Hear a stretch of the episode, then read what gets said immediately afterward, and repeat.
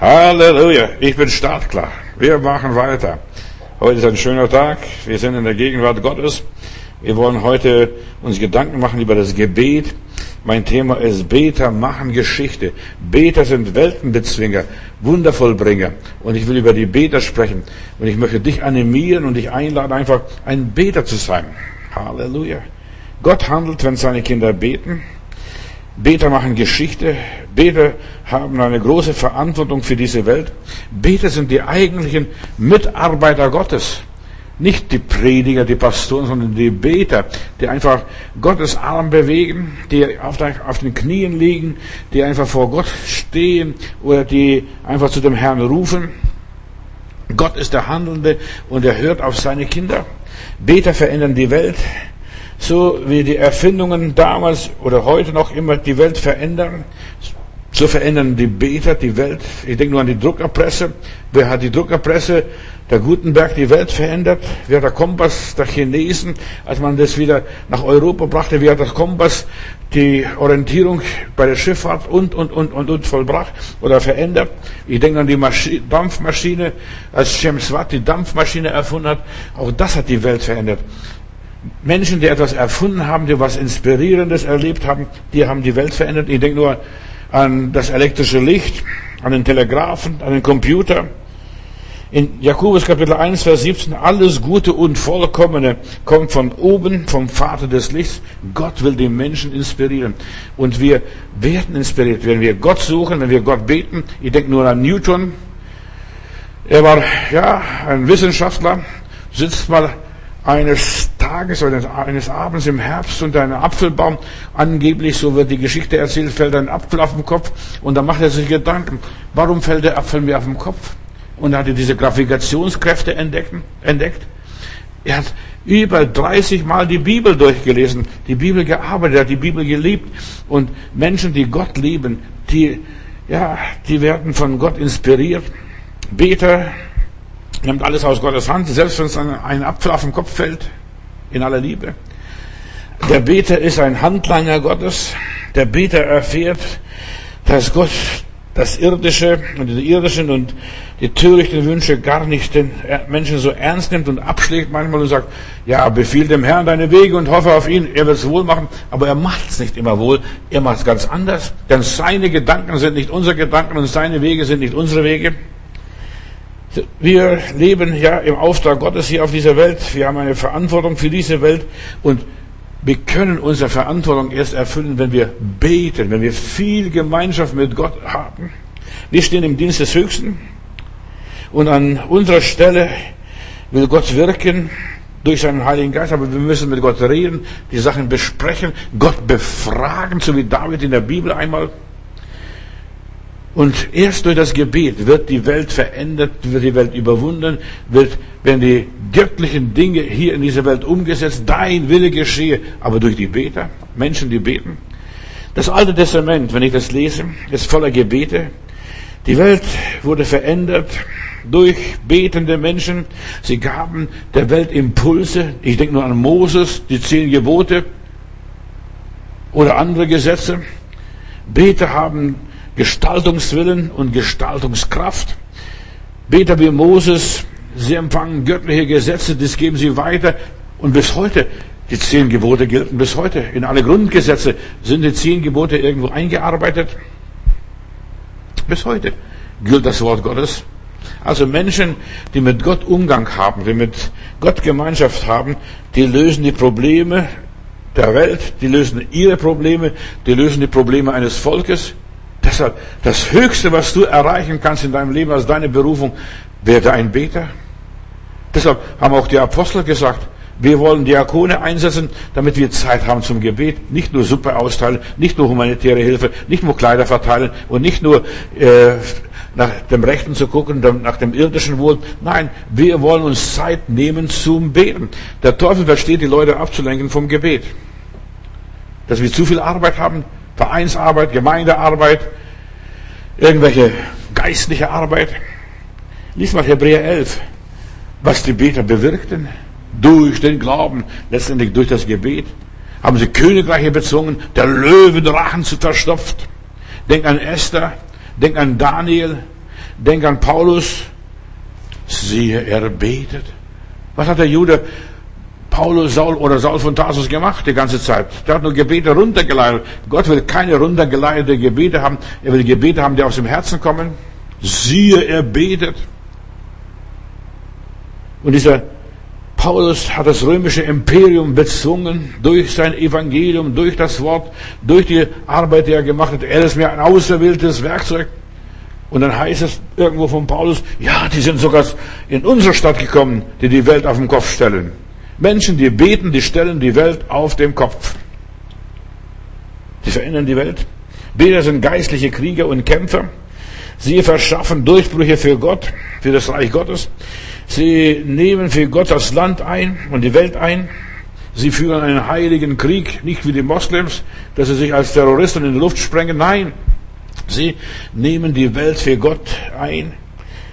Der Betende begegnet dem großen Gott, wird von Gott ergriffen und sagt, ich kann es nicht mehr lassen. Ich muss, ich muss vorwärts gehen. Und er geht vorwärts. Beter werden schöpferisch, kreativ, Künstler. Große Künstler sogar. Die große Kunst ist nur zustande gekommen durch Menschen, die eine ja, intime Beziehung zu Gott hatten. Der Beter merkt, alles im Himmel und auf Erden gehört meinem Gott. Sein ist das Reich, sein ist die Kraft, sein ist die Herrlichkeit und der Wille Gottes. Beter erleben und erfahren die Heilsgeschichte. Sie erleben Heilsgewissheiten. Sie bekommen Heilsgewissheit. Sie erfahren Heilswahrheiten, was man nicht studieren kann, was man nicht lernen kann, was in keinem Schulbuch drinsteht. Sie bekommen göttliche Offenbarungen. Das sind Beter. Und ich möchte dich animieren, werde ein Beter. Werde ein Beter. Nicht nur ein Anbeter von Gott, sondern ein Beter, der mit Gott spricht von Angesicht zu Angesicht. Der Beter selbst wird, wird wie ein Schaf von Gott geführt. Psalm 23, der Herr ist mein Hirte. Er führt mich zum frischen Wasser, führt mich auf eine grüne Aue. Ja, er salbt mein Haupt voll ein. Ich habe ein saftiges, voll erfülltes Leben. Ich werde darüber die nächsten Tage sprechen. Lebe ein erfülltes Leben. Lebe ein Leben in der Fülle, in der Fülle Gottes, obwohl du hier Knäckebrot isst und selber trinkst. Verstehst du, aber du kannst trotzdem ein erfülltes Leben leben. Trotz vieler unerfüllter Wünsche. Der Beter selbst geht weiter, fröhlich seine Straße, auch wenn alles nur Gerümpel ist, auch wenn die Straße verdorben ist und kaputt ist und holprig ist und ja, fast unbegehbar ist für die anderen, aber er geht seine Straße fröhlich weiter, er singt sein Lied, er jubelt und er macht sein Geschäft. Wir sollten uns nicht nur beten, Geschwister, ich will hier ein paar heilige Kühe schlachten, ganz entschieden und entschlossen. Was? Wir sollten aufhören, für Lappalien zu beten. Neulich hat mir eine Schwester angerufen, weißt du, Gott ist ein wunderbarer Gott. Und dann habe ich gefragt, was hat er dann gemacht? Ich habe gebetet und der liebe Gott hat mir einen Parkplatz geschenkt. Oder gegeben. Weißt du, ich muss für meinen Parkplatz nicht suchen. Ich muss nur meine Augen aufmachen, ein bisschen raffiniert sein, ein paar Mal rumfahren und ich werde schon meinen Parkplatz finden. Da brauche ich nichts zu beten. So viele Christen beten für Lappalien, für belangloses Zeug, für Banalitäten, für, ja, lieber Gott, nimm den Pickel weg. Ich weiß, ich habe selber diese Dummheit gemacht. Ich habe hier im Mund so einen Pickel gehabt und es war so unangenehm. Ich habe gekaut, ich habe gebetet, lieber Gott, nimm denn diesen Pickel weg. Und dann, ich habe eine Ärztin bei mir in der Gemeinde gehabt und habe ich gesagt, Schwester Leitenberger, das war die meine Ärztin, habe ich gesagt, ich habe immer ein Problem, ich habe so einen Pickel im Mund. Dann sagt sie, kommst du morgen zu mir in der Praxis, hat sie eine Schere genommen oder so eine Zange, zack, und das Ding war weg. Und ich habe fast über ein Jahr gebetet, lieber Gott, nimm den Pickel weg. Und Geschwister, es ist so wichtig, dass wir nicht für belanglose, bagatelle, banale Sachen beten, sondern uns überlegen, kann das vielleicht ein Arzt machen? Kann das vielleicht ein Doktor machen? Und meine Schwester hat das gemacht. Die, die war in, in zwei Minuten fertig. Und der Pickel war weg. Und den habe ich bis heute nicht bekommen. Das ist schon über 40 Jahre her. Aber wir beten manchmal für belangloses, bagatelles Zeug, für Lappalien.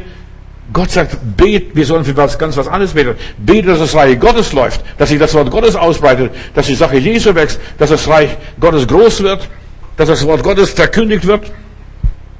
Weil wir beten für materielle Dinge.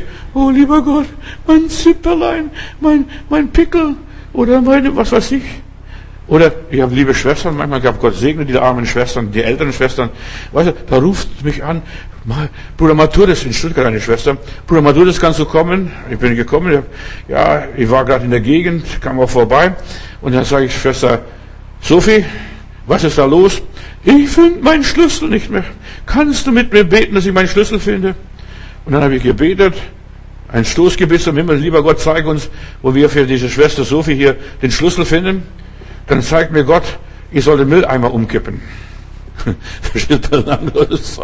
Und ich habe gesagt, Schwester, wir müssen den Mülleimer umkippen. Gott hat mir gezeigt, ich soll den Mülleimer umkippen.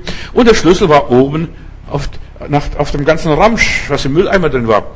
Weißt du, Gott hört Gebete, Gott hört auch die kleinliche Gebete. Gott ist ein Hörer der Gebete grundsätzlich. Aber wir sollten aufhören, für Lappalien zu beten, unseren Verstand mehr einzuschalten und so weiter und mal nachdenken, dass wir nicht den Schlüssel mit in den Mülleimer reinschmeißen. So wie diese Schwester gemacht hat. Wir sollten nicht nur beten für Kleinigkeiten, dass wir Parkplatz finden oder für diesen ganzen spießbürgerlichen Kleinkram, sondern wir sollten vielmehr, so steht es in der Bibel, für das Reich Gottes beten. Dein Reich komme. Gott macht Geschichte durch die Beter. Gott will durch Beter Geschichte machen, wie durch Daniel, durch die drei Jünglinge, die einfach lobend und danken und Gott preisen, in den Ofen hineingehen und so weiter. Und sie haben damals das Königreich verändert. Lies mal Daniel Kapitel 1, Vers 21. Daniel blieb im Dienst des Königs. Ja, was hat er gemacht? War er Ministerpräsident? Ja, das war er auch. Aber er war ein Beter. Daniel war ein Beter, dass sogar seine Kollegen ihn beneidet haben. Der, der, der König macht alles für ihn. Der König öffnet alle Türen für ihn. Und dann wollten sie ein Gesetz erlassen, dass man für nichts mehr anderes beten darf, 30 Tage, einen Monat lang, außer zum Kaiser. Und Daniel war ein Beter. Er ließ sich das Beten nicht nehmen. Bruder und Schwester, lass dir das Beten nicht verbieten. Lass dir keinen Maulkorb aufbinden in deinem Gebetsleben. Du darfst nicht mehr beten. Stell dir mal vor, man will dir das verbieten. Wer will dir das Beten verbieten? Das ist das Elementare des Menschen. Bevor der Mensch Burgen baute, bevor er Schlösser baute, hat er Altäre gebaut und gebetet. In der Steinzeit, wo auch immer. So, ja. Was ist Beten wirklich? Lass uns darüber Gedanken machen. Mein Thema ist Beter machen Weltgeschichte, machen Gottesgeschichte, Heilsgeschichte. Was ist Beten wirklich? Es ist, und jetzt bitte halt dich fest, ich werde dich erschrecken. Ich habe es entdeckt, ich habe lange Zeit nachgedacht, Bruder Johannes oder Herr Matutis oder lieber Gott, was ist Beten? Und Gott hat mir etwas gelehrt, Beten ist mit sich selbst zu sprechen. Beten ist, ich stelle mich im Raum und sage so, Herr, hier bin ich. Ich wusste nicht, was Beten ist. Ich war bis zu meinem 18. Lebensjahr in keine Kirche. Ich wusste gar nicht, wie die Kirche von innen aussieht. Ich habe einfach Probleme gehabt mit der Kirche. Aber ich habe irgendwie entdeckt, beten ist nicht nur bis zur Decke zu sprechen, beten ist mit sich selbst zu reden. Ja, Gedanken laut auszusprechen und der Evangelist, der mich zum Heiland geführt hat, hat gesagt, Johannes, lies die Bibel laut, bete laut. Und ich bin Gott so dankbar für diesen lieben Bruder, der mich so ermutigt hat. Bete laut, lies die Bibel laut, rede mit Gott laut. Nicht nur im Geist, nicht nur im Verstand, dass niemand hört und niemand sieht. Ja, laut zu denken, das hilft mir. Ich habe das entdeckt in meinem persönlichen Leben. Von der Stunde meiner Wiedergeburt habe ich entdeckt, was es bedeutet, laut mit Gott zu reden, laut mit Gott Gemeinschaft zu haben. Ich will loben den Herrn in der Versammlung. Ja, lobe den Herrn. Da, wo du bist, vor deinem Spiegel im Klo, im Badezimmer. Ja, laut zu denken hilft, diese Dinge zu materialisieren, worüber ich nachdenke, was mir wichtig ist, das hilft mir. Laut Denken hilft mir, die Dinge ins Dasein zu rufen. Das ist laut Denken. Das haben wir verlernt. Nur noch alles im Stillen, nur noch ganz ruhig, nicht auffallen. Es lässt mich, ja, vielleicht für die anderen wahnsinnig zu erscheinen. erscheinen. Ich werde nie vergessen, ich sehe mal meinen Nachbar, wie der von der Arbeit von der Eisenbahn, also er ist mit dem Zug nach Hause gekommen und er geht durch den Wald und er spricht und er schimpft und der Veranstalter gelesen und er redet. Habe ich gedacht, guck mal, der ist verrückt. Aber der Mann hat mit sich selbst gesprochen. Und der, der, der lebte ein gutes Leben. Ein Mann, der mit sich selbst gesprochen hat. Dieser Mann ist mir nicht aus dem Sinn gegangen. Der ist mir bis heute im Geist geblieben. Ich sehe, wie er da durch den Wald geht und vor sich laut babbelt. Ja, verrückte Leute reden mit sich selbst. Und wir sind verrückt, ihr Lieben, ob wir glauben oder nicht. Wir sind verrückt von hier nach dort, von diesseits nach jenseits. Wir führen Konversation, wir führen einen Dialog, wir führen Gespräch, Gespräche mit dem allmächtigen Gott. Und die meisten Menschen wissen nicht, was ist das. Die meisten Menschen haben keine Ahnung, was ist Beten. Ja, wenn du laut jammerst und so weiter und niemand ist da, der dann nicht denkt, ja, da jammerst du und klagst und sagst, mir geht's schlecht, mir ist furchtbar, mir geht's gar nicht weiter, ich weiß nicht, wie es weitergehen soll. Oder du bist betrunken. Manche betrunkene Menschen, die jammern auch, die reden, die sagen alles, was sie denken, was sie fühlen, was sie empfinden. Oder Drogensüchtige, wenn sie da auf ihrem Trip sind, die erzählen da Sachen, da denken sie, die sind verstört, die sind kaputt. Deshalb sagt Jesus, wenn wir beten, wir sollen in die Kammer gehen, die Tür zumachen, auf die Knie gehen, nur mit Gott reden und das laut. Was hat unser Heiland gemacht? Unser Heiland ging an einsame Orte und hat alles zurückgelassen. Morgens früh um vier Uhr vor dem Hahnenschrei ging er auf den Berg und hat mit Gott geredet. Ja, hat so Plauderstunde mit dem lieben Gott gehabt, mit seinem Vater. Jesus hält nicht viel. Und hör mir, erschrick nicht, was ich dir sage. Jesus hält nicht viel von öffentlichen Gebete. Da reden die Leute wie die anderen Leute. Lieber Gott, du weißt, dass ich das und das brauche. Die erzählen das, was sie brauchen, damit die Leute ihnen helfen. Sind raffiniert. Lieber Gott, ich brauche Geld. Und dann schick mir eine Spende, lieber Gott. Halleluja. Das erwarten sie von Leuten. Weißt du, wenn du ein Problem hast, geh in die Kammer und sag Gott dein Problem. Jesus warnt uns regelrecht vor öffentlichen Gebeten. Schau den Pharisäer und den Zöllner an. Beten ist ein Austausch mit Gott, ein Gespräch zwischen Gott und den Menschen. Gebet ist etwas Privates. Hast du es verstanden? Etwas Persönliches, etwas, was gar nicht öffentlich ist, das geht überhaupt niemand an. Das geht Dreck an. Deine Probleme gehen die Welt Dreck an. Ja. Und du sollst Gott nicht verspotten, den Gott in dir, dass du jammerst und klagst, wie ein Klageweib. Weißt du, die Menschen verspotten nicht nach ihm. Ja, guck mal, was das für ein Jammerlappen ist. Der sucht nur Mitleid, der sucht nur Hilfe bei anderen Leuten. Gott lässt sich nicht spotten. Das, was du siehst, das wirst du ernten. Beten ist Sehen, ist Arbeit in der Verborgenheit. Dort bestellst du deine, dein Acker, dein Feld. Beten ist mit sich selbst reden. Du hast richtig gehört. Nicht mit Gott reden. Den gibt's gar nicht. Der ist weit weg. Verstehst du? Dieser Gott existiert nicht. Das ist nur ein religiöser Gott, eine Fantasiegott, ein eingebildeter Gott. Gott ist in uns. Christus ist in uns. Der Heilige Geist in uns. Hast du es verstanden? Der Herr ist in uns. Und dieser Gott in mir betet. Dieser Gott in mir preist den Herrn. Gott hat uns die Seele gegeben und die Seele ist etwas Göttliches. Der Mensch blieb, äh, der Mensch wurde aus Leben, aus den Stoffen dieser Erde geschaffen und Gott blies seinen Odem in den Menschen ein und der Mensch wurde eine lebendige Seele und er wurde göttlich. Er wurde göttlich. Genies reden oft mit sich selbst. Ich weiß nicht, ob du ein Genie bist, ob du ein Genie überhaupt sein möchtest. Die klügsten Menschen dieser Erde sprechen mit sich selbst.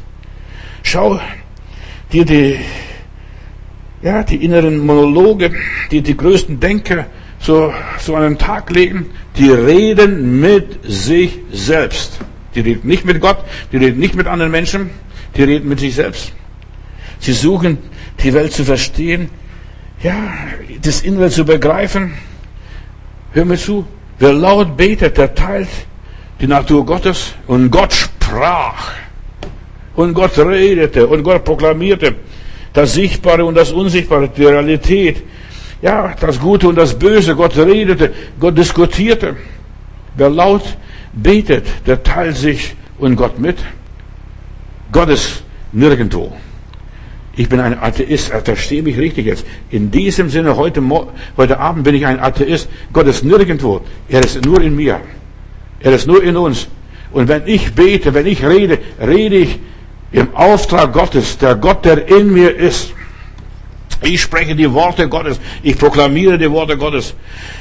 Ich teile mich Gott mit, der in mir ist. Meine Seele, mein Geist, mein Körper, meine Zunge.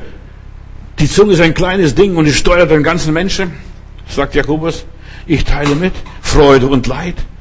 Ich sag, Gott, mir geht's dreckig. Gott, ich habe Probleme, ich habe Schwierigkeiten, ich komme nicht durch, ich bin schwach. Der Beter bringt die Dinge, die ihn bewegen, vor Gott in, zum Ausdruck. Ich sag, oh Herr, oh Herr, oh Herr, lies mal die Psalmen. Das sind also Jammerpsalmen, so Stöhnpsalmen. Beim Beten entsteht Plus und Minus. Ich bin Minus, aber Gott ist Plus. Ich verbinde mich mit dem allmächtigen Gott. Und weißt du, der große Gott und der kleine Mensch, da entsteht Reibung. Wie beim Sex. Reibung. Und dann entsteht neues Leben. Hier beginnt Energie zu fließen. Ich, ich kann nichts. Oh Herr, ich verstehe die Welt nicht. Aber du, mein Gott, du weißt alles. Du kannst alles. Du bist alles. Du, mein Gott, mein Gott, hier in mir.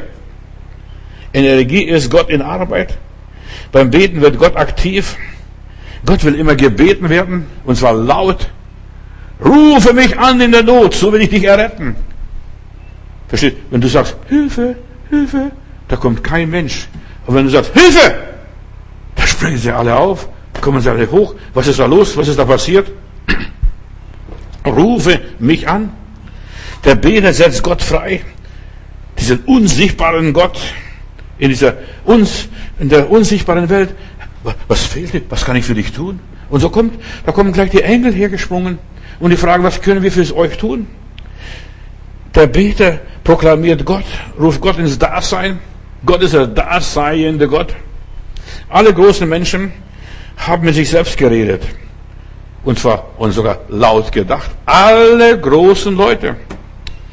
Gott sagte zu Josa sogar, hat sogar befohlen, Josa Kapitel 1, Vers 8, kannst auch die anderen Verse lesen, davor und danach. Er sagt, denke den ganzen Tag über, rede den ganzen Tag über meine Worte, über mein Gesetz.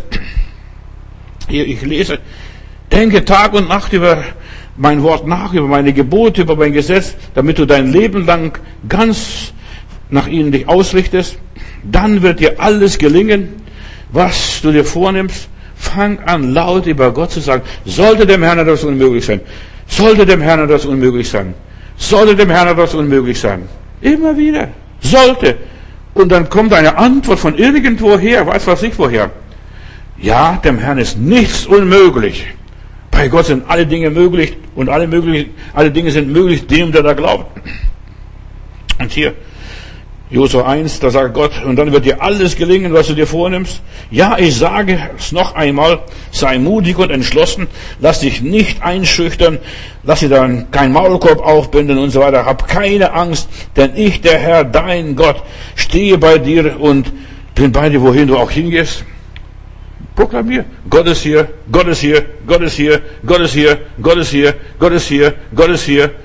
Und dann wirst du merken, ich bin gar nicht allein. Da ist Gott hier. Josua Kapitel 1, Vers 5. Lass mich noch mal so zurückgehen. Und dann wird dein Leben lang dir niemand standhalten können oder widerstehen können. Denn, denn ich bin mit dir oder bei dir, so wie ich bei Moses gewesen bin. Ich lasse dich nicht in Stich. Nie werde ich mich von dir abwenden. Sei mutig und sei stark. Denn du wirst das Land einnehmen, das ich euren Vorfahren versprochen habe. Und du wirst es den Israeliten geben.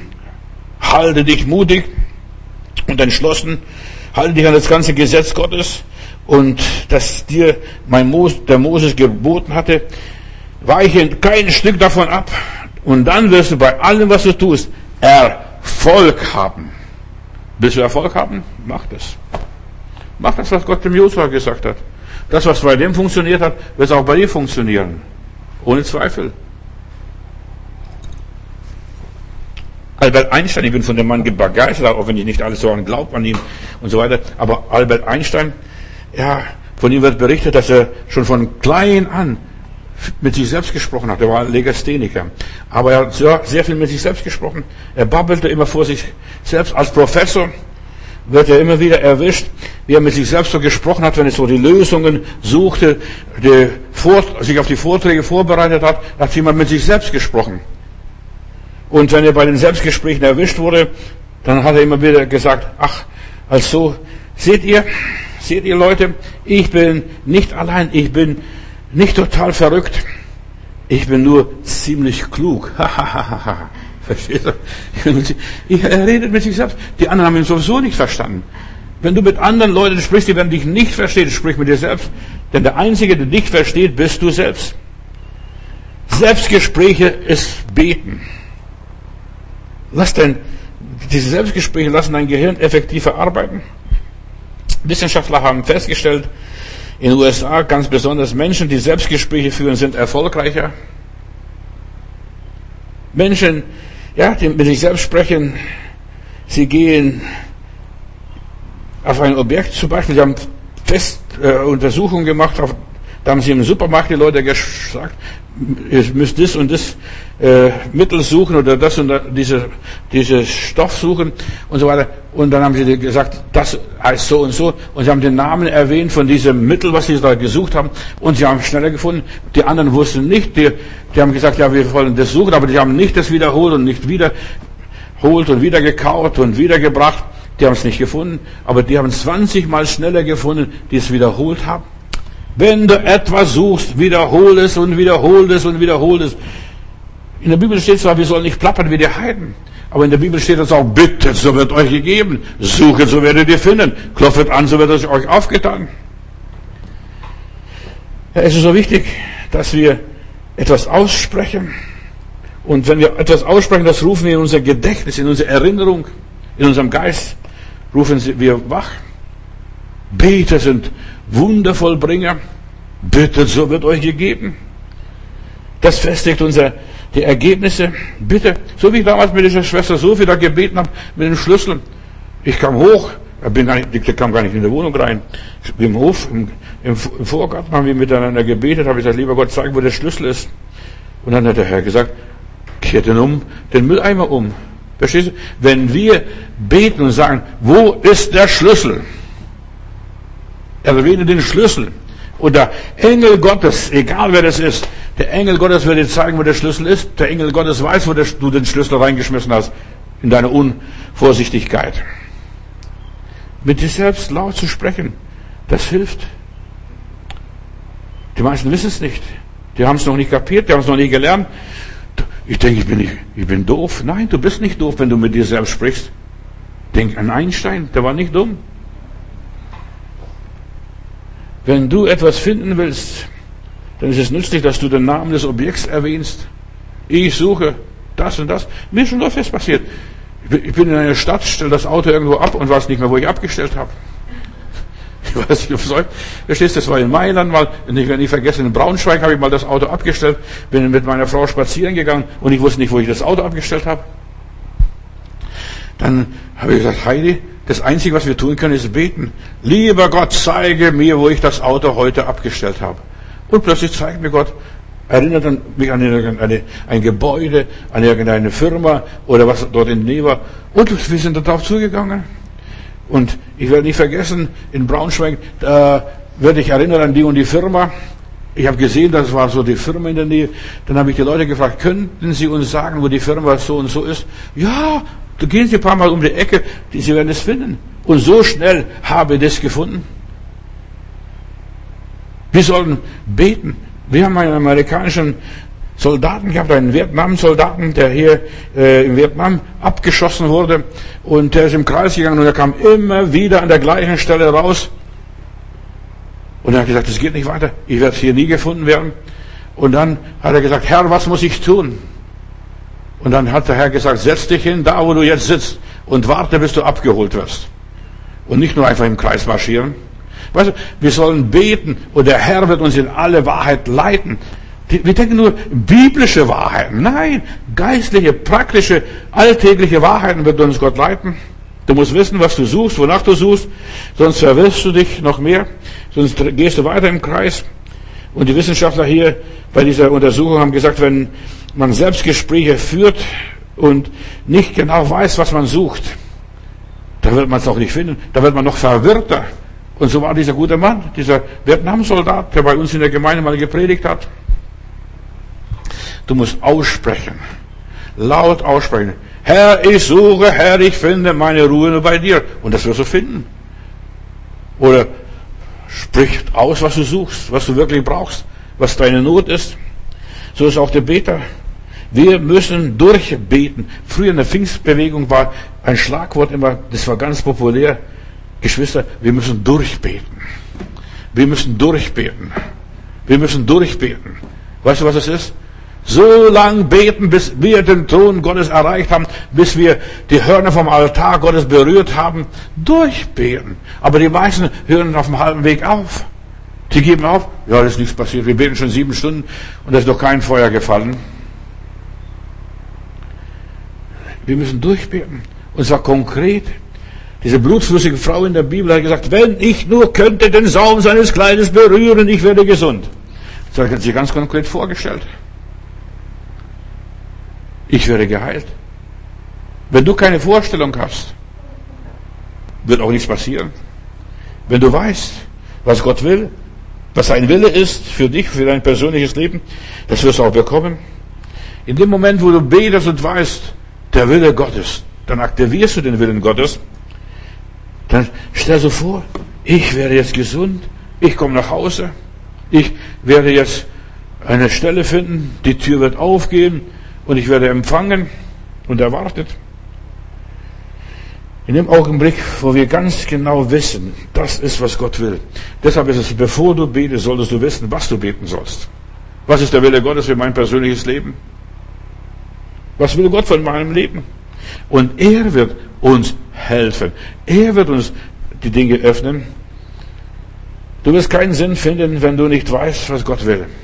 Dein Wille geschehe. Da musst du, wenn du das genau weißt, ich habe diese Tage auch gesagt, wenn, wenn du genau weißt, was der Wille Gottes ist, dann musst du gar nicht groß beten. Lieber Gott, mach das, mach das, mach das. Es wird geschehen, wie er es gesagt hat. Wenn du weißt, was du brauchst. Du musst den Namen davon aussprechen und dann steigen deine Chancen, dass du findest, so wie bei dieser Sophie da mit dem Haus die Schlüssel. Die war so froh. Sagte, so einfach geht es. Ja, wenn du betest, es geht wirklich das Leben viel einfacher. Das ist nicht so kompliziert. Gott ist kein komplizierter Gott. Gott ist etwas für kleine Kinder. Was sagt der Herr Jesus? Wenn ihr nicht werdet wie die Kinder, könnt ihr nicht in das Reich der Himmel kommen. Und wir lernen schon die Kinder. Ich habe meine Kinder beobachten können, meine Jungs vor allem, die spielen mit den Autos und die fahren dann mit dem Auto so auf der Straße und dann kommen sie an eine so Garage, so Plastikgarage, da sagt, sagt der, der, der Sohn, ja, da kommst du nicht durch, du brauchst eine größere Garage. Was? Die führen Selbstgespräche. Kinder führen Selbstgespräche. Und wer Kinder gehabt hat, der weiß, Kinder führen Selbstgespräche.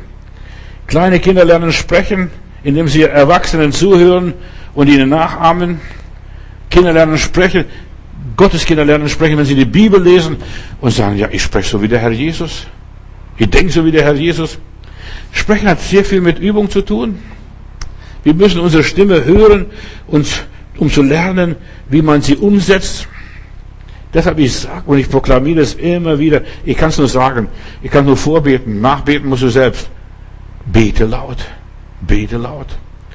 Ja, bete etwas, was dich weiterbringt. Ein, richte diese Gebet an dich selbst. Johannes! Und du springst jetzt über diese Mauer. Ja, und ich springe dann über die Mauer, weil ich mir selber befehle. Ich spreche mir selbst ein Wort zu, ein Wort Gottes. Der Gott in mir spricht. Mach das und das. damals in der Daimlerstraße, ich war so vernarbt, dieses Gebäude zu erwerben. Daimlerstraße 44 in Stuttgart-Bad Cannstatt. Und aber unser, der Senat, der Stuttgarter Senat, der wollte mir dieses Haus nicht geben. Die wollten ein Kulturzentrum machen und was weiß ich. Das war die Druckerei von, die frühere Druckerei von der Kanzler Zeitung. Und ich habe mich geschworen, das wird ein Bethaus werden. Und es wird ein Bethaus werden. Und dann hat die Stuttgarter Zeitung ein, ein Interview mit mir gemacht, so ja ausgequetscht, die Würmer aus der Nase gezogen. Herr Matthäus, wirklich, Sie haben kein Verständnis für Kultur. Ich habe gesagt, ja, ich habe für Kultur Verständnis, aber nicht für diese humanistische Kultur. Wir wollen Gotteskultur unter die Menschen bringen. Damals in der Daimlerstraße 44. Und dann haben sie so, dann hat er nachher so einen Bericht gemacht, ruft eine Stunde, zwei Stunden später an und sagt, liest mir vor, es war so gemein und so gehässig, dieses, dieses, dieses Schrift, dieses Artikel, was er da, und der Artikel, was er da gemacht hat. Und ich habe ganz kurz den Stoßgebiss zum Himmel geschickt, habe gesagt, lieber Gott, was soll ich sagen? Und dann hat eine Stimme zu mir gesagt, und du hör auf die Stimme, die in deinem Herzen ist. Die, es ist die Stimme Gottes. Und die Stimme Gottes in mir hat gesagt, und sie werden diesen Artikel nicht bringen. Und aufgelegt. Basta. Kein Kommentar.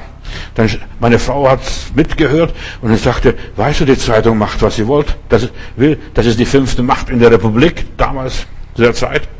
Und ich habe hab mir ist es vollkommen wurscht. Am nächsten Tag will ich wissen, was da passiert ist, ob da dieser Bericht in der Zeitung ist. Und was ist? Ich habe die Stuttgarter Zeitung abonniert gehabt, aber die Zeitung ist nicht erschienen. Dann fahre ich runter zum Zeitungsstand, dann sage ich, ich möchte zur Stuttgarter Zeitung haben, noch in Betscherma, fahre ich runter, ja, die ist nicht angekommen. Dann fahre ich zum Kanzler Bahnhof, will ich die Zeitung haben. Die sagt, nein, heute ist die Zeitung nicht ausgeliefert worden. Dann bin ich nach Hause ärgerlich gefahren gesagt, und dann ruft die Zeitung an. Entschuldigung, sagt dann ein Anrufbeantworter, unsere Zeitung wird heute bestreikt. Fünf Tage blieb die Zeitung bestreikt und dieser Artikel wurde bis heute nicht gebracht. Halleluja. Gott ist gut. Wenn du im Geist sprichst und wenn du den Geist proklamierst, das, was der Heilige Geist dir sagt, das wird passieren. Aber du musst hundertprozentig sicher sein. Und ich habe auch gar nicht groß gebeten, lieber Gott, lass die Zeitung nicht bringen. Es wird so kommen, wie du geglaubt hast. Nach deinem Glauben wird es geschehen. Kleine Kinder lernen das Sprechen.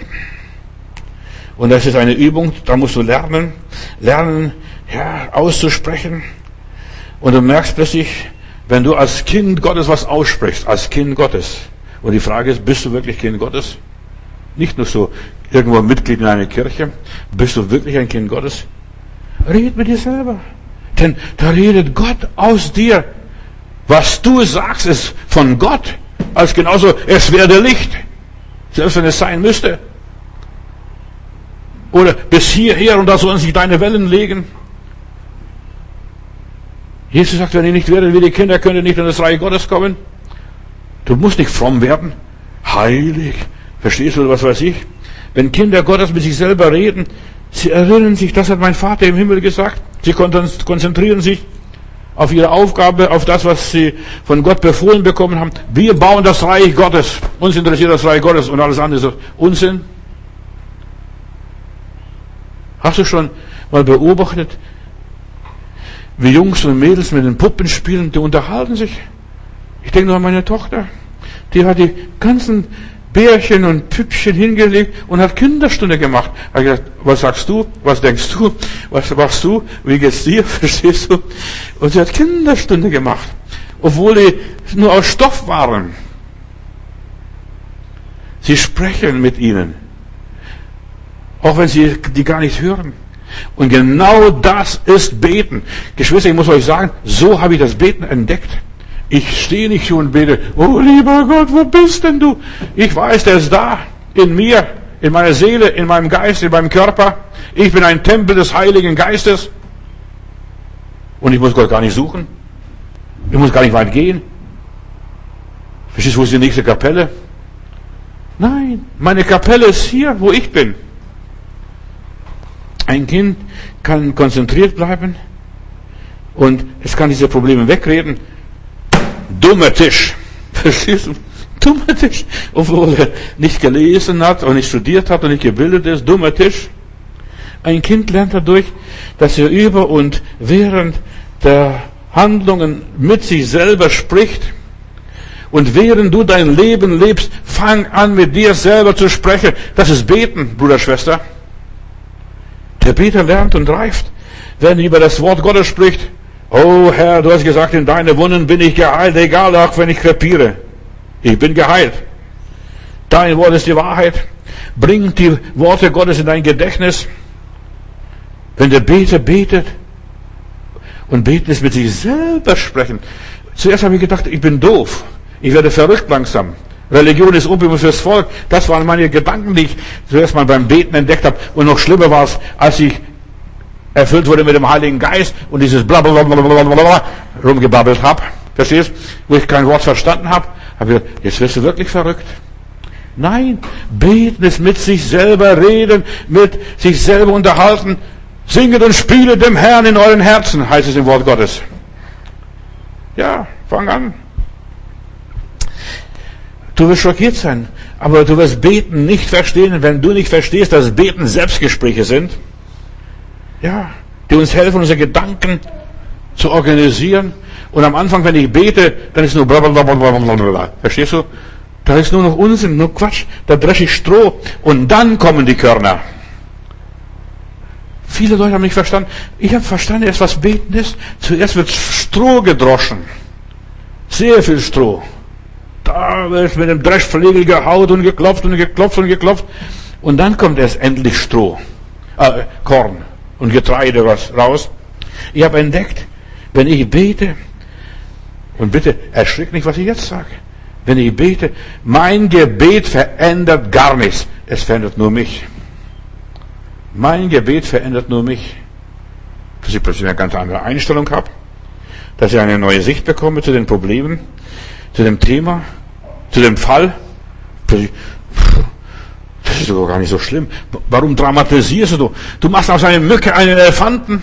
So habe ich das Beten entdeckt. Ja, da habe ich ein ganz anderes Verhältnis zu den Menschen. Beim Beten bekomme ich eine ganz andere Auffassung, eine ganz neue Ansicht, einen ganz neuen Blickwinkel. Ich sehe, ich sehe das ganz anders. Ich sehe das mit den Augen Gottes, aus der Perspektive Gottes. Ich habe eine neue Einstellung zu der ganzen Situation. Das ist, was Beten bei mir bewirkt. Da im Kopf passiert etwas. Da wird der Computer geordnet, neu programmiert. Das Gebet verändert mich am allerstärksten, mich selbst, mich selbst, nicht die anderen. Meine Gebete haben die anderen noch nie verändert. Die haben nur mich verändert.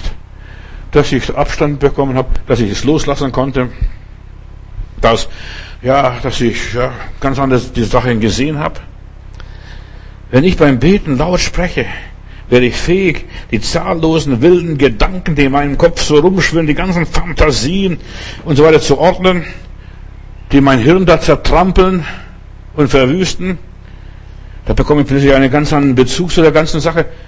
Und deshalb ist es so wichtig, laut auszusprechen, Geschwister. So wichtig, laut auszusprechen, damit meine Ohren hören, damit meine Nerven beruhigt werden. Meine Nerven, auf den Nerven spielt der Teufel Klavier. Durch das Beten bin ich mein eigener Therapeut, hör mir gut zu. Da brauche ich keinen Seelsorger. Ich muss nur laut und anständig beten. Ich bin mein eigener Behandler, mein Therapeut. Im Altertum waren die Therapeuten Kosmetiker. Die haben ihn vermüht und gecremt und gepudert. Das waren die Kosmetiker. Das waren die Therapeuten. Damit du ein anderes Image hast. Und wenn ich vor Gott gestanden bin, dann komme ich aus der Gegenwart Gottes und der Stephanus, als er gesteinigt wurde, sein Angesicht leuchtete wie das Angesicht eines Engels. Verstehst du das? Durch das Äußern meiner Probleme wird Gott in mir geweckt. Heilen Sie es nicht, wir verderben, wir rudern und rudern und rudern und rudern und es geht gar nicht vorwärts. Drei Schritte vorwärts und zwei Schritte zurück. Und der Heiland schläft im Boot. Und dann, was weiß ich, verstehst du? Der schläft im Boot. Meister, sie ist nicht. Und der Meister steht auf, als sie ihn geweckt haben. Beten ist Jesus wecken in unseren Problemen. Das ist Beten. Meister, siehst nicht wie Verderben. Beim Beten rufe ich Gott auf den Plan. In meinem Gebet, in meinem Selbstgespräch befehle ich dem Herrn meine Wege und hoffe auf ihn und ich vertraue, er wird es wohl machen. Ich ordne meine Dinge. beim Selbstgespräch und beim Gebet vergebe ich anderen Menschen. Ich muss doch nicht hingehen. Bitte Schwester, vergib mir, bitte Bruder, Bruder, vergib mir. Vergesst den ganzen Schmarrn. Ich muss nur in meinem Geist sagen. Ich muss in meinem Herzen sprechen. Und ich vergebe der Marie, der Luise, dem Fritz, dem Karl, dem Johannes und was weiß ich, wie diese ganzen Kerle heißen. Ich vergebe. Ich löse mich. Und das, was ich hier löse, ist auch im Himmel gelöst. Und was ich hier binde, ist auch im Himmel gebunden. So einfach geht es. Sei doch nicht so fromm und nicht so kompliziert. Du schaffst es sowieso nicht. Darum sag laut das Problem. Das Problem deiner Seele. Und sag, was sie tun soll. Befrage die Seele, befrage Gott in dir. Herr, was soll ich tun? Lass los, lass los, lass sie fahren dahin. Wenn sie den Rock wollen, gib auch die Unterhose. Das ist der biblische Weg. Ja, Jesus lehrt uns, wenn du die Bibel studierst, ich will nicht darauf groß eingehen, in Lukas 12, Vers 19, da ist der reiche Kornbauer, hat alles zusammengehamstert und dann sagte, ich will sagen zu meiner Seele, ich will sagen zu meiner Seele, liebe Seele, du hast jetzt einen großen Vorrat für viele Jahre, habe nun Ruhe, iss und trink und haben guten Mut. Der hat nicht mit Gott gerechnet. Aber der zu seiner Seele gesprochen, der hat wenigstens gebetet. Liebe Seele, hab Ruhe für viele Jahre. Beweg die Worte Gottes in deinem Herzen. Das ist Beten. Ich werde so ein einfaches Beispiel aus den Apokryphen nehmen heute. Du musst mir verzeihen, aber ich lese gerne Apokryphen. Und da bin ich gerne zu Hause. Ich lese die außerbiblischen Schriften im Neuen und im Alten Testament sehr gerne. Denn da verstehe ich die Bibel so richtig, wie es praktisch umgesetzt wird. Ich lese das Buch Tobias hier. Tobias 3, Vers 10 hier, da fängt es, fange ich an. An jenem Tag wurde Sarah betrübt und so weiter in ihrer Seele. Sie weinte und ging in, eine, in ihre Kammer oben im Haus ihres Vaters. Dort wollte sie sich erhängen. Vielleicht bist du auch so ein Mensch, der sich erhängen möchte. Dann dachte sie aber und sagte bei sich selbst, niemals soll, soll mein Vater verschmähen und sagen, guck mal, das Mädel, das sich erhängt. Die einzige Tochter, nein, ich werde meinem Vater nicht mit Leid und betrüben und so weiter, dass ich da als Selbstmörderin sterbe. Das hat sie zu sich selbst gesagt. Ich werde nicht, statt mich zu erhängen, will ich lieber den Herrn bitten, lieber Gott, lass mich sterben in meine Seele. Und da erhob sie ihre Hände zum Fenster und betete und sprach, Gelobt sei Gott, du Barmherziger, und so weiter. Gelobt sei dein Name in Ewigkeit. Alle deine Werke sollen dich loben in Ewigkeit. Zu dir erhebe ich meine Augen und mein Angesicht zu dir, oh Gott. Das ist Beten. Dem Fenster draußen. Daniel betet vor dem offenen Fenster in, äh, dort, wo er war. Und da heißt es, befiehl, dass ich von, dem, von der Erde erlöst werde und nicht länger diese Schmähungen ertragen muss. Das Problem ist, die Tochter hat sieben Männer gehabt. Und alle sieben sind bei der Hochzeit, in der Hochzeitsnacht gestorben. Nur diese Geschichte, damit ihr wisst, um was es geht. Und das hat sich die Mutter so geschämt. Meine Tochter ist, ein, ist eine Verhexte, eine von Dämonen besessene. Und dann redet sie zum Herrn über ihr Kind. Du weißt, Herr, dass ich niemals durch einen Mann unrein geworden bin und dass ich weder meinen Namen und den Namen meines Gottes und meines Vaters verlästert habe und so weiter hier in der Gefangenschaft. Ich bin das einzige Kind meines Vaters und ja, und ich habe keine anderen Kinder und, und, und. Kannst du diese Geschichte selber nachlesen. Und er hat weder ein Bruder noch Verwandten und so weiter, wo das Erbe weiterführen würde. Damals im Alten Testament ging es den Leuten sehr um das Erbe, dass, es, dass der Name weiterlebt. Denn in der, im Alten Testament lebte der Mensch durch seine Kinder, durch die Erben weiter. Schon sieben Männer sind ihr gestorben. Was soll aus meinem Leben werden? Sie betet, dieses, dieses Mädchen ist verzweifelt dort. Wenn es dir noch nicht gefällt, mich sterben zu lassen, Herr, mach, was du willst, aber verändere meine Schmach. Sie hat gebetet und du siehst so, Beter sind Weltenveränderer, Familienveränderer, Lebensveränderer. Das sind Beter. In derselben Stunde wurde beide Gebete von Gott in der Herrlichkeit erhört. Unsere Gebete werden nicht hier unten erhört. Nicht in der Gemeinde, nicht in der Synagoge, nicht in der Moschee oder sonst irgendwo. Unsere Gebete werden im Himmel erhört, Geschwister. Dort muss die Erhörung stattfinden. Alles andere kannst du vergessen. Wenn der Himmel unsere Gebete nicht hört, ist alles für die Katz. Was nützt es, wenn der Bundeskanzler oder Bundeskanzlerin die Gebete hört oder wenn der Priester die Gebete hört? Gott muss unsere Gebete hören. Denk an die Hannah. Liegt vor Gott und weint und weint und weint. Und dann kommt der Priester Eli. Frau, du bist besoffen. Steh auf, geh nach Hause. Nein, deine Magd ist nicht besoffen. Deine Magd leidet unter einer Schmach. Und dann hat er kapiert, einen Lichtmoment gehabt. Und dann sagte, geh nach Hause, um ein Jahr wirst du das kriegen, was du gebeten hast. Du siehst, im Himmel müssen unsere Gebete ankommen. Nicht beim Priester, nicht beim Pastor, nicht irgendwo in der Gemeinde. Beim Herrn müssen unsere Gebete ankommen. Wir reden mit dem Herrn. Und du kannst alles vergessen. Selbst wenn du, so wie diese Hanna, Herr, wie eine Betrunkene behandelt wirst. Wie eine Verrückte. Weiter, Tobias. Brief hier oder Tobias Buch. Und Raphael wurde gesandt, beides zu heilen, also dieser Engel Gottes, Tobit, das ist der Vater von Tobias, nachdem er es, ja, der lag da schön, oder der Bauer, ich kann mir so schön vorstellen, da fliegen die Schwalben und da kackt so eine Schwalbe ihm ins Auge und die Säure zerfrisst sein Augenlid oder sein Augenlicht, wird zerstört, wird blind. Jetzt, die eine Familie, die hat eine besessene Tochter, die haben einen besessenen, einen kranken Vater, einen blinden Vater. Problem ist groß. Das sind große Probleme. Aber beten löst die Probleme. Lies mal Tobias. Ein sehr schönes Buch. Egal, ob das nur eine, ein, ein, ein, ein, ein Literatur, Literaturwerk ist oder eine wahre Geschichte. Ich glaube, das ist eine wahre Geschichte. Ist es egal. So und so weiter. Und dann hat dieser Engel Raphael gesagt, Tobit, da muss was passieren, da muss was geschehen und, und so weiter. Und da stand dieser Tobias, nahm seine Frau zu sich und sagt, weißt du, ich werde bald sterben, ich bin schon blind, ich sehe nichts mehr. Aber ich habe noch Vermögen, irgendwo habe ich noch Leih jemand, Geld jemand geliehen und geht zu diesem Mann dort und so weiter und bringt das Erbe wieder zurück, Tobias. Aber weißt du, die, die Mutter natürlich weint und plärrt, so wie Mütter immer sind. Mein Sohn, mein Sohn, wird er noch lebendig zurückkommen? Das war ein weiter Weg. Tobias Kapitel 4. An jedem Tag erinnerte sich Tobias an das Silber und das, was er diesem Gabael in Rages, äh, dort im Lande Midian in Nineveh hinterlegt hatte. Und er sprach in seinem Herzen, siehe, ich habe darum gebetet, ich dürfte sterben.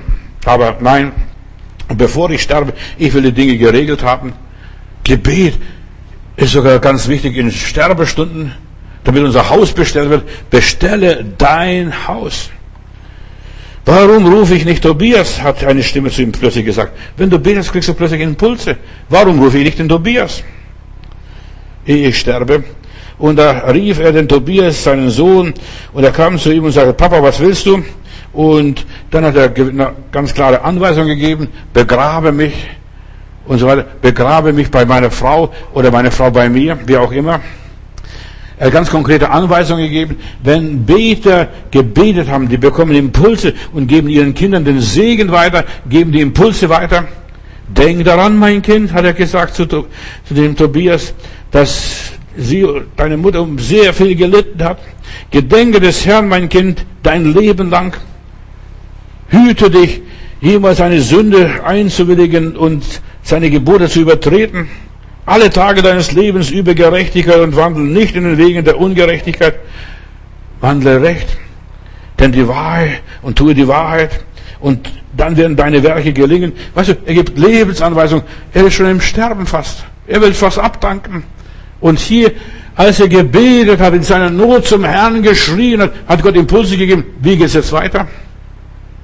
Dein Auge soll niemals neidisch sein wenn du Almosen gibst, wenn du dein Angesicht auch nicht von einem einzigen Armen, wende dein Angesicht nicht von einem einzigen Armen ab und so weiter, dann wird Gott auch sein Angesicht von dir nicht abwenden. Nach deinem Vermögen gib dir Almosen und so weiter. Wenn du wenig hast, gib wenig. Wenn du viel hast, gib viel. Und so wirst du einen guten Schatz haben in, an Tagen der Not und so weiter. Das sind so allgemeine Anweisungen, Lebenshilfen, was hier weitergegeben wird, werden. Und nimm dir keine Frau von diesen Kananitern hier, Samaritern oder was sie jetzt im Lande sind, sondern nimm eine Frau aus deinem Stamm, aus dem Volk Gottes, aus Israel, nimm keine Ungläubige. Das muss man heutzutage den Leuten immer wieder sagen. Zieht nicht am fremden Joch mit den Ungläubigen. So viele Gläubige, die denken, ich muss da mit ungläubigen Menschen mich verheiraten, verbinden. Nein, dann wundert sich nachher, was da alles passiert. Wenn du mit, dich mit Ungläubigen einlässt, dann hast du die Hölle auf Erden. Da musst du nicht mehr, mehr beten. Lieber Gott, hilf mir. Nimm keine fremde Frau aus fremdem Stamm. Denn wir sind Söhne der Propheten. Bedenke, Abraham, Isaac und Jakob, unsere Väter, haben, ja, ihre Frauen von unseren eigenen Brüdern genommen und sie wurden gesegnet in ihren Kindern. Und nun, mein Kind, liebe deine Brüder und erhebe dich nicht über sie. Denk nicht, du bist besser wie die anderen. Das kannst du dir leisten. Denn im Hochmut liegen, liegt Verderben. Denn Schlechtigkeit ist die Mutter des Hungers. Ja, praktische Anweisungen. Wenn jemand für dich gearbeitet hat, dann lass deinen, seinen Lohn nicht über die Nacht bei dir liegen, sondern zahl ihm gleich aus. Sei sozial, sei gerecht. Und wenn du Gott dienst, wird auch dir Lohn zuteil werden. Hüte dich, mein Kind, dass du in allen Werken und durch alles, was du tust in deinem Leben, ja, zeigst, dass du eine gute Erziehung hast. Was du willst, dass man dir tut, das fügt keinem anderen zu. Das hat dieser Tobias hier seinem Sohn weitergegeben. Teile dein Brot mit den Hungrigen und von deinen Kleidern gib dem Nackten. Handle gerecht. Alles, was du im Überfluss hast, gib als Almosen weiter. Verteil dein Brot beim Grab der Gerechten und gib dein Brot nicht den Sündern. Hast du es gehört?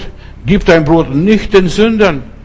Gib dein Brot den Gerechten, den Gläubigen, den Kindern Gottes. Wir denken, wenn wir den Armen da überall, den Flüchtlingen, überall auf der ganzen Welt, Humor, als Humanisten das Geld verteilen, wir werden gesegnet. Nein, du musst den Gerechten das Geld geben. Gläubigen Menschen. Dann kriegst du den Segen zurück. Was du den Gläubigen gibst, das kannst du gleich äh, über die Brücke schmeißen in das Spray. Dann siehst du wenigstens, dass es untergeht. Nur in aller Liebe. Das bringt nichts.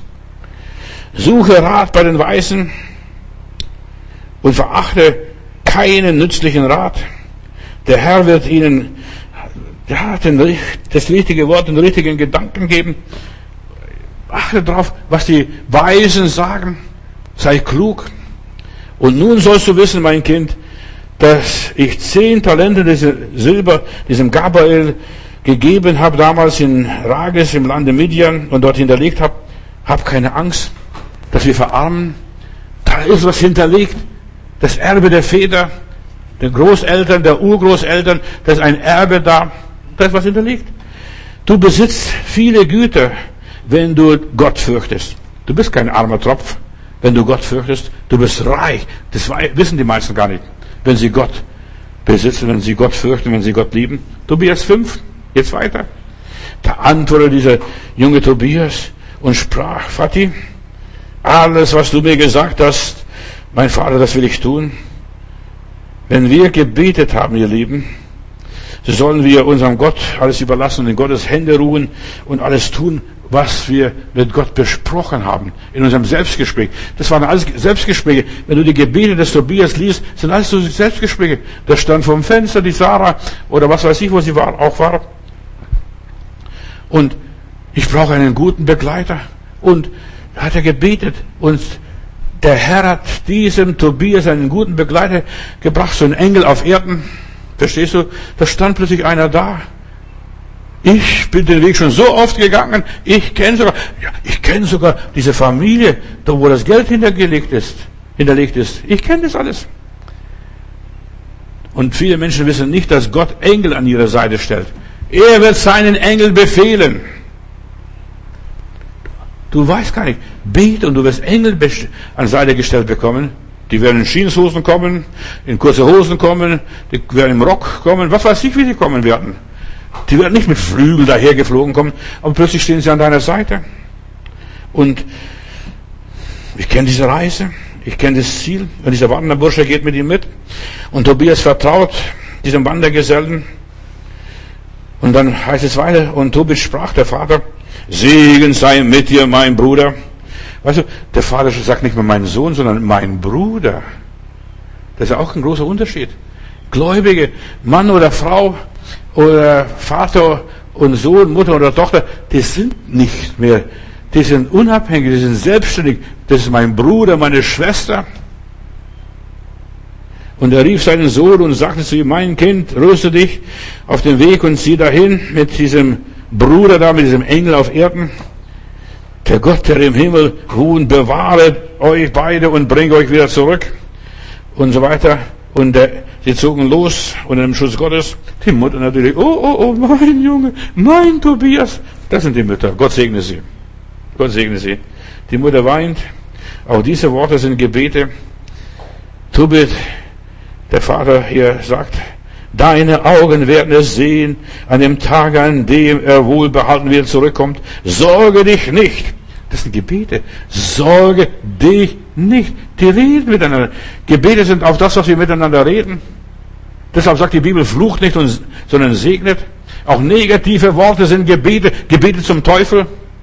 Und wir wundern uns, wenn, wenn dann alles schief drunter und drüber geht. Rede kein blödes, dummes Zeug, Bruder, Schwester. Der Herr, sorge dich nicht und fürchte dich nicht, meine Schwester. Nicht meine Frau, meine Schwester. Meine Schwester. Denn ein guter Engel wird ihn begleiten und seine Reise wird gelingen und es wird alles wohl gelingen und er wird gut zurückkommen. Tobias 6, Kapitel 6. Und der junge Tobias zog mit diesem Engel weiter und sein Hund lief noch mit. Der Hund hat nicht einmal gemerkt, dass es ein Engel ist. Eigentlich merken die Hunde, die Tiere, ob es ein Engel ist oder kein Engel ist. Aber dieser Hund hat nicht mal gemerkt. Oh, das ist ein wunder normale äh, Wanderbursche. Und dann im Fluss vom Tigris, da wäscht der Tobias seine Füße und da springt ein Hecht oder was weiß ich, was für ein Fisch das war. Und der fängt diesen Fisch, nimmt diesen Fisch nach Hause und dann schlachten sie dieses Fisch, diesen Fisch und dann sagt dieser Engel, nimmt die Leber, das Herz und die Galle, was es auch immer ist, wenn er predigt für sich selber, für heute Abend. Weißt, Gott sagt, was passieren muss. Gott macht in unserem Leben alles gut. Wir werden angegriffen, sogar von so einem Monsterfisch aus dem Tigris, wo der auch herkam. Wie dieser Fisch auch geheißen haben mag. Ja, wenn die Menschen irgendwo beten, dann passiert etwas. Zuerst mal passieren Widerstände, passieren Kämpfe, geschehen An Angriffe. Aber das sind Segenswellen. Gott will einen Segen auslösen in unserem Leben.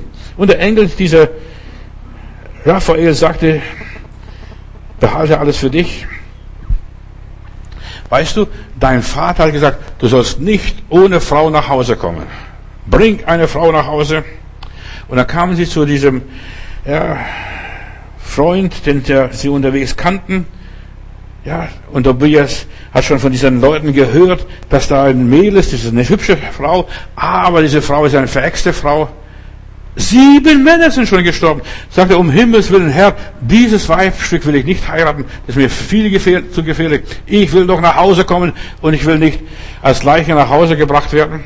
Ich habe gehört, heißt es hier in Tobias Buch, ich habe gehört, dass sie schon sieben Männer nacheinander zur Frau gegeben worden ist und sie alle sind verstorben in der Hochzeitsnacht. Angeblich hatte sie einen bösen Geist. Weißt du, Beter haben keine Angst, keinen Schiss vor böse Geister, vor Verfluchungen, für Verwünschungen, egal was es ist. Wenn man gebetet hat und Gott vertraut und seinen guten Engel sich anvertraut hat und sich leiten lässt und weiß, die guten Engel sind an meiner Seite, der Herr ist an meiner Seite, fürchte ich von kein Unglück, auch vor keinem bösen Geist, vor keiner Hexe. Fürchte mich nicht. Gott ist stärker als alle bösen Geister miteinander. Halleluja. Doch der Tobias hat Angst. Er will seine Eltern nicht in den Stich lassen. Er will sein Wort nicht brechen. Er will noch gesund und lebendig nach Hause kommen. Und der Engel sprach zu ihm, denke, lieber Tobias, denke dran, was dein Vater gesagt hat. Du sollst nicht ohne Frau nach Hause kommen. Nicht nur das Geld zurückbringen, sondern du sollst auch ein Weib zurückbringen. Und nun hör mich, mein Bruder. Der Engel spricht diesen Tobias als Bruder an. Ja, die Engel sind unsere Brüder und Schwestern. Mein Bruder, sorg dich nicht wegen diesem bösen Geister in diesem Weib. Nur zu. Denn ich bin gewiss, dass sie in dieser Nacht dir zur Frau gegeben wird, wenn du im Brautgemach gehst, hineingehst in dieses ja, Hochzeitsschlafzimmer und die Hochzeitsnacht feierst, nimm von der Leber des Fisches und sein Herz und lege auf eine glühende Kohle, mach so ein bisschen Räucherstäbchen. Und der Geruch wird aufsteigen und der böse Geist wird riechen und fliehen und nicht mehr erscheinen bis in alle Ewigkeit. Was es auch alles ist, eine Predigt für sich selbst. Ich könnte hier eine ganz andere Botschaft bringen, Befreiung von negativen Geistern. Aber wenn du zu ihr eingehst, erhebt euch beide, Sarah und du, betet miteinander. Ja, bevor ihr Sex habt, bevor ihr Hochzeitsnacht feiert. Ja, betet und bittet den Herrn, dass die Gnade und das Heil Gottes auf euch kommt. Das ist, wie man Ehe eingeht. Verstehst du? Betet miteinander. Und fürchtet dich nicht und fürchtet dich nicht, denn dir ist diese Frau, diese Sarah von Ewigkeit her bestimmt.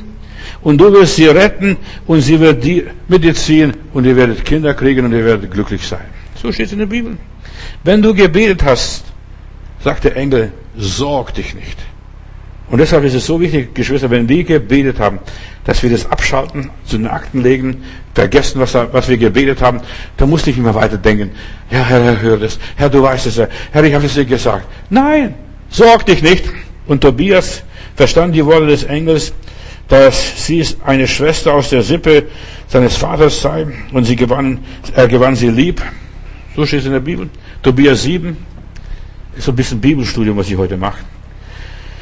Tobias 7, und sie erledigten ihre Geschäfte in Akbatana, was sie gemacht haben, und dann kamen sie zu Raguel wieder zurück, und dann haben sie die Hochzeit besprochen, die Hochzeit geplant, und der gute Mann erschrickt, als er die Wahrheit hört.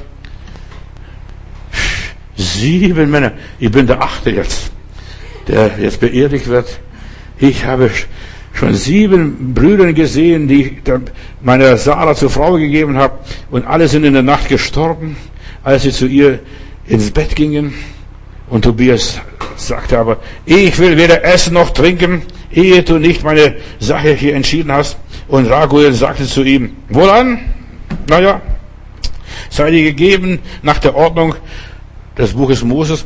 Es ist so wichtig, dass nach der Ordnung des Gesetzes, des göttlichen Gesetzes, nach dem Buch Moses, ja, nach der Tora es gehandelt wird. Und so, wenn du nach der Bibel handelst, dann musst du nichts befürchten. Die anderen waren nicht die Zuständigen. Die ganzen sieben, die konnten es vergessen. Das waren nicht die Männer, die für diese Frau bestimmt waren. Deshalb sind sie so früh gestorben. Denn Gott hat für die Sarah, für, die, für diesen Tobias bestimmt. Und vom Himmel her ist es bestimmt, dass sie dir gegeben werde. Nimm deine Schwester zur Frau. Nicht meine Tochter, meine Schwester.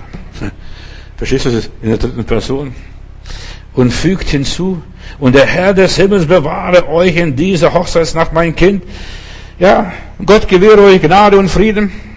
Und Raguel vermählte die beiden und sagte seiner Frau, hol mir das Papier, Pergamentpapier her und so weiter. Und dann schreibt diesen Ehevertrag. Und dann wurden sie verheiratet. Wahrscheinlich war der ein Rabbi, ein Volk, aus dem Volk Gottes. Und, und so weiter. Nach dem Gesetz Moses. Und danach begannen sie zu essen und zu trinken. Und anschließend gingen sie, gingen die beiden dann in der Kammer. Und ihre Mutter, von der Sarah hier, die Mutter, die weinte. Die weinte ihren Wegen, nachdem sie die Tränen abgewischt hatte und so weiter. Und so weiter. Sei getrost, sagt der Mann zu ihr. Der Herr des Himmels verwandle dein Leid in Freude und sei getrost, meine Tochter. Und sie ging hinaus. Das ist Gebet. Weißt du, Gebet ist, dass man zu sich selber spricht, zu den anderen spricht, dass man im Auftrag Gottes redet.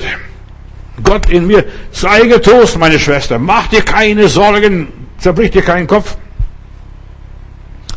Unser, unser lieber Gastgeber und Tobias dachte an die Worte hier des Raphaels, des Engels hier, nahm die Leber und das Herz des Fisches aus dem Beutel, aus seinem Koffer, aus seinem Rucksack und auf, legte auf glühenden Kohlen. Und da hielt der Geruch des Fisches den bösen Geist zurück und entfloh bis nach Ägypten. So steht es in meiner Bibel. Wenn du das tust, was Gott tut, oder was Gott sagt, dann fliegt der Geist. So vertreibt man Geister. Muss mal gar nicht so kompliziert sein. Tu, was Gott sagt.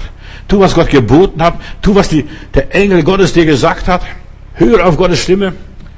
Und Raphael zog los, band, also der Engel, band ihm dort die Füße und fesselte ihn in Ägypten. Und sie gingen hinaus und verschlossen die Kammertür. Und Tobias erhob sich vom Lager und sagte zu ihr, meine Schwester, steh auf. Lasst uns beten und unseren Herrn bitten, dass er uns Barmherzigkeit und Heil schenke in der Hochzeitsnacht, bevor sie Sex haben, bevor sie entjungfert wird. Da stand sie auf und die beiden begannen zu beten und zu bitten, dass Gott ihnen Heil schenken möge. Und Tobias begann zu beten und er sagte, das ganze Lobgesang des Tobias hier, wenn wir weiterlesen, will ich nicht darüber groß sprechen, habe keine Zeit dafür. Gelobt seist du Gott, der Gott unserer Väter, gelobt sei dein Name in alle Ewigkeit und von Geschlecht zu Geschlecht. Und du hast Adam erschaffen und seine liebe Frau Eva zur Hilfe gesetzt als seine Stütze. Und aus beiden entstammt das Geschlecht der Menschen. Und du sagtest, es ist nicht gut, dass der Mensch allein sei. Und wir wollen dich jetzt um deine Hilfe bitten, Herr. Und nicht nur aus böser Lust, also aus wegen Sex. Nein, ich nehme meine Schwester als Frau. So steht's hier. Und lasst uns beide Gnade vor dir finden. Und sie sagten miteinander, Amen, Amen. Mehr musst du nicht sagen. Amen, Amen. So sei es, so sei es. Und sie legten sich schlafen für die Nacht. Was, was ist passiert? Interessant. Die meisten, in den vielen Bibeln ist, sind die Apokryphen gar nicht drin. Die wissen gar nicht, wovon ich spreche. Aber kauft ihr eine gescheite Bibel, wo die Apokryphen noch drin sind? Und Raguel stand auf in der Nacht, rief seinen Diener und sie gingen hinaus in den Garten und gruben ein Grab. Die haben sich schon Leichen, sieben Leichen haben sie schon im Garten begraben. Hör mir zu, bei Nacht und Nebel. Und dann sagte dieser Wirt hier, damit wir nicht wieder zu Spott und Schmach werden, wenn auch er gestorben ist, und als sie das Grab ausgehoben hatten, kehrte Raguel in sein Haus zurück und rief seine Frau, die konnte nicht schlafen. Die haben gezweifelt. Die haben nicht geglaubt. Bete, auch wenn du nicht glaubst. Auch wenn du zweifelst. Auch wenn du die Sache nicht verstehst. Auch wenn du keinen Durchblick hast. Bete einfach. Sag das, was dein Herz dir sagt. Sprich die Gedanken aus. Und dann sagt dieser Raguel, schick eine Magd los, Frau, und lass sie hingehen und sehen, ob er noch lebt. Sollte er tot sein, so müssen wir ihn eilends begraben, damit es niemand erführe. Da stand, da schickten sie die Magd hin. Mägde sind normalerweise sehr neugierig, zündete eine Lampe an und öffnete die Tür. Und da ging sie hinein und fand die beiden ruhig beieinander schlafen, Arm in Arm. Und die Magd kam zurück und brachte ihnen die Botschaft, dass er leben und dass ihnen kein Übel widerfahren sei. Gute Nachricht. Und sie priesen beiden Gott und lobten den Gott des Himmels. Gelobt seist du Gott. Ja, wir sind so dankbar. Endlich mal klappt es hier. Und Gott sei gelobt, dass du jetzt unser Haus, unser Leben mit Freude erfüllt hast. Und du hast uns heimgesucht mit Liebe jetzt. Und sogleich befahl Raguel einem seiner Diener, schnell, schütt das Loch zu. Das Grab, was wir gegraben haben. Schnell. Damit, ja, damit es nicht offenkundlich wird. Und seine Sarah trug er auf. Schnell backe Brot, backe Kuchen. Ja, schlachtet Knechte zwei Rinder und ein, und wieder und so weiter. Wir wollen ein Festmahl machen. Wir wollen Hochzeit feiern. Tobias soll dann nachher noch 14 Tage dort bleiben, um mit ihnen zu essen und zu trinken, denn Gott hat die betrübte Seele erquickt. Halleluja. Wenn wir beten, wird die betrübte Seele erquickt, wird das Problem gelöst.